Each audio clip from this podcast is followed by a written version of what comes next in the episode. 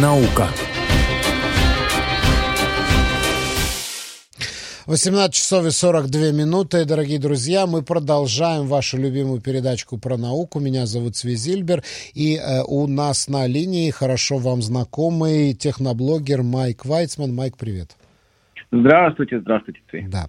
Давай начнем с очень интересной темы. Значит, НАСА, НАСА, э, американское космическое агентство, в 2026 году выведет в космос... Ну, я, я, наверное, все-таки начну не с НАСА, а как раз-таки Израильское космическое агентство, которое закрыло договор. Да, я просто подошел с другой стороны. Да, значит, э, в 2026 году выведет в открытый космос израильский спутник Ультрасат. Сат — это сателлит, латинское название спутника. Ультрасат, который, был, который создается или уже, или уже готов израильским космическим агентством вместе с институтом Вейцмана. Э, вот, и это, это не только институт Вейцмана, это совместное сотрудничество таких, э, таких предприятий, как Тасия Верит, Эльбит, Эльбит электросистема, это те, кто делает у нас беспилотники, и, соответственно, ученых из э, института Вейцмана под, под руководством доктора Йоси Шольца. А, и речь идет о космическом телескопе, который будет видеть приблизительно а, в 100 раз лучше, чем видят существующие ныне самые большие космические телескопы. То есть на данный момент э, самые большие телескопы это э, Webb и Hubble. Э, и тот самый Webb, э, Джейсон, Джеймс Уэбб был запущен в 2021 году, то есть не так давно. А каким образом удалось создать такую резолюцию? Почему этот спутник, почему этот телескоп, точнее, будет видеть? Ведь я так понимаю, что это все зависит от диаметра линзы и от частоты а, этой линзы. Не только, это еще и зависит от спектра просмотров. То есть тут, во-первых, э, идет речь о широком поле зрения, то есть в данном случае линза будет охватывать 20, э, извините, 200 квадратных градусов, то есть гораздо шире, чем стандартный э, телескоп. Он будет именно э, смотреть в ширину, а не только вдаль. Более того, э, будет изучен спектральный анализ, именно поэтому нам нужен именно космический телескоп, потому что, опять же, помехи и атмосфера мешает Земли с, э, ну, с каких-то орбитальных или обсерваторий наблюдать за космосом нормально и без помех. В том числе речь идет о том, что будут именно спектрально наблюдать слияние звезд, черные дыры, влияние тяжелых материй – и на данный момент эта тема почти не изучена, очень-очень слабо изучена и, и изучена только теоретически. А вот израильский телескоп добавит именно возможность, и он обладает э, сверхчувствительность, так называемой, и будет чувствовать именно ультрафиолетовую часть спектра, чего не хватает в существующих телескопах.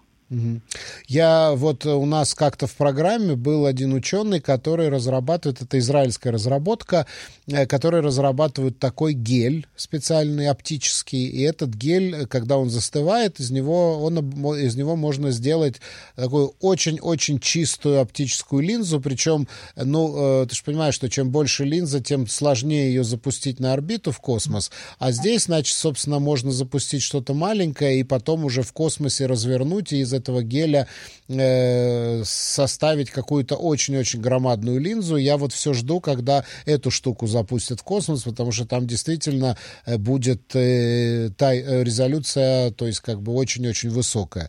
Но я так понимаю, что это не тот случай.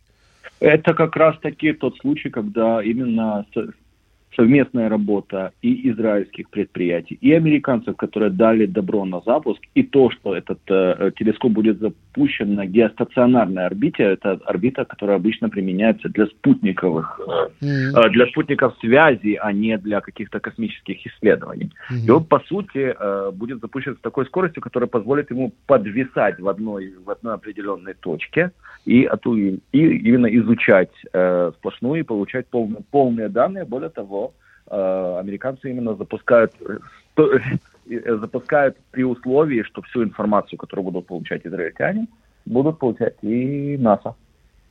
Вот нас э, слушатель Давид спрашивает, э, почему Израиль сам не запускает спутник, у нас что, нет Потому ракет? Потому что наши, наши космодромы, увы, не способны на запуски тяжелых э, спутников. То есть самый большой это Шавит, вот наша баллистическая ракета с Пальмахим.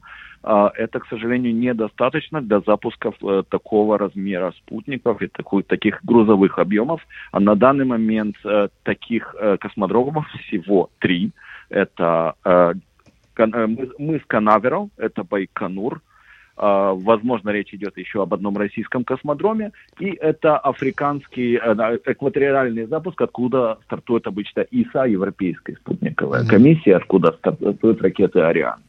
Но все-таки ракета, которая несет его туда на орбиту, она американская, это не израильская. Она американская. Ну, это, в принципе, это уже коммерческие рейсы, причем даже неизвестно еще, будет эта ракета принадлежать самой НАСА или будет принадлежать, опять же, э, проек- проекту X э, Маска, то есть, в принципе, НАСА уже заполучает услуги коммерческой доставки спутников. А э, почему такая длинная очередь? Почему ждать до 26 года?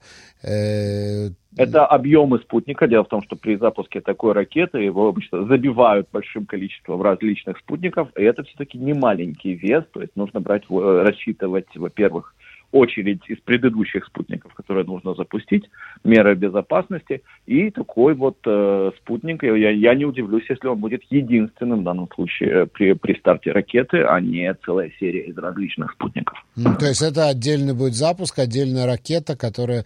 Э, Возможно, я, я, не, я в данном случае не, не гарантирую, но опять же, мы, я просто напомню, что последний раз э, именно э, стационарный спутник под названием Эрос, это ну, наш разведчик, который запускали тоже тот же Эльбит, он был вообще мизерный и использовал космический парус. То есть э, он раскрывался такие паруса, которые используются как солнечные батареи, э, и там он стартовал с целой серией спутников 26, если я не ошибаюсь, вместе с другими спутниками связи и так далее. Так, давай перейдем к нашей второй на сегодня теме, очень любопытной и такой. Меня она, например, улыбнула. Э, как э, один э, YouTube, автор YouTube-канала собрал устройство с видео, из видеокамеры и сетки с символами, перед которыми плавала его аквариумная рыбка, и эта система интерпретировала перемещение рыбок как ввод команд, что позволяло проходить разные игры, и, и в результате вот ну, аквариумная. Японцы известны своими странами, странностями. Ну и мы все так или иначе любим вот, шоу реалити а «Большой брат». Мы очень любим понаблюдать. Аквариумная а, рынка, рыбка расплатилась кредитной карточкой через Nintendo Switch. Вот это Причем меня улыбнуло. она не только расплатилась, она еще и дочитала до конца правила пользования, которые люди обычно не читают, и даже подписалась под этими правилами пользователя для того, чтобы перейти в оплату кредитной картой. Объясни, это... Как, это, как это происходит технически. А, очень, очень просто. А, дело в том, что есть некие механические, даже в играх, некие механические процессы, которые, в принципе, люди устают или задалбывают постоянно выполнять одно и то же. Так. Ну, например, в ролевых играх. Так. И э, первыми, если я не ошибаюсь, это были то ли китайцы, то ли японцы в том же Тиндере, которые поставили механический язык, который просто перелистывает приложение, вот, технические движения, или вот такой электронный палец, который просто тыкает. В данном случае рыбки использовались как механический процесс по нажатию определенных клавиш. А эти игры, они, в принципе, работают на время, то есть вы выполняете и так далее. Но, опять же, если эффективно это делать, прохождение такой игры занимает э, 36, если не ошибаюсь, часов, а тут заняло гораздо больше, но с другой стороны, э, человек не подключен к компьютеру, просто операция идет, автоматизация процесса с помощью этих самых рыбок. Mm-hmm. Теперь э, проблема в том, что это выявило некую уязвимость, например, то, что эти же рыбки, да, в принципе, любо, любая операция может, в принципе, расплатиться, а это как раз речь идет о так называемых фримиум играх, то есть они бесплатные условно, но в них можно, есть некие добавки, которые можно купить за деньги. Да, давай Это я просто... напомнило историю шестилетней давности, когда э, пятилетнего малыша оставили с мобильным телефоном возле торгового центра, а мама пошла за покупками. Угу. И ребенок тоже сделал покупки на порядка 5000 долларов э, с помощью приложений. Какая прелесть. Но я просто хочу вот пояснить, может быть, не, не все понимают, о чем идет речь.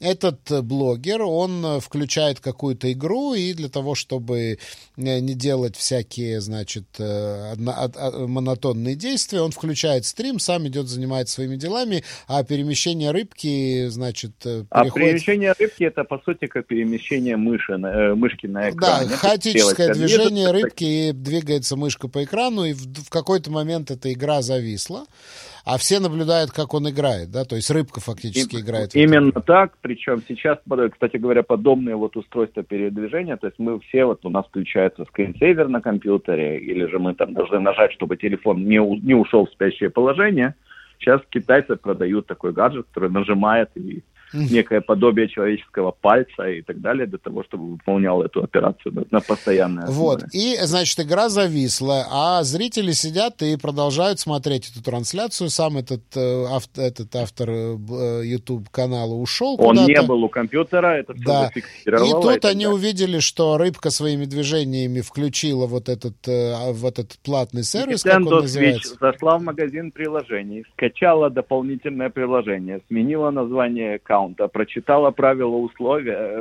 условия пользования, подписалась под условия пользования и заплатила за скачивание еще одного приложения. То есть, э, кстати говоря, компания Nintendo выплатила потраченные деньги, но бонусы, которые были получены э, с, пом- ну, вот, с помощью такого рода читерства, э, возвращать отказалась. Ну вот если бы рыбка могла понять, что она на самом деле сделала, да, то, наверное, она бы сделала очень большой рывок в своей эволюции. А вот я не уверен. Дело в том, что мы, мы с вами правила пользования обычно не читаем. Да. А, а вот рыбка прочла. Ну, мы так тоже можем прочесть, просто поставить галочку внизу, да, и вот. Но смешно, смешно, очень прикольно, и я думаю, что этот э, ютубер заработал хорошие деньги, компенсировал все покупки своей рыбки, вот, на количество просмотров. Я, насколько на... знаю, только на этот ролик зашло более 100 тысяч пользователей, 100 тысяч просмотров у канала, у которого были, ну, считанные сотни. Да, я так. даже в этом не сомневаюсь. Ну, там как бы контент такой, да, просто смотреть, как человек во что-то играет. Э, Майк Вайцман, техноблогер, большое спасибо. Я благодарю Рад тебя за участие в нашей программе и за эту очень интересную беседу. Мы с тобой прощаемся. Всего До доброго. новых встреч. Будем тебя еще дергать в эфир с твоего позволения.